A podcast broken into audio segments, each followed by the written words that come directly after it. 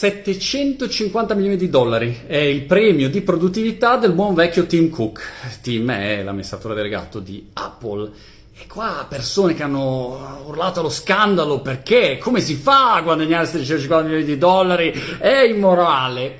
Lascia voi il commento, però faccio notare un paio di cose. Numero uno, dopo dieci anni, Tim è stato molto bravo perché ha portato un'azienda a valere 2 trilioni e mezzo, insomma non era facile, soprattutto non era facile succedere, mamma mia che che fa, succedere a Steve Jobs, è come dire vengo dopo Gesù bambino e in più ti stupisco anche, è stato un fenomeno, in più ha detto che donerà tutto in beneficenza prima di crepare, che cosa volete, minchia minchia volete, e farà quello che dovrà fare con questi soldi, sembra ben intenzionato.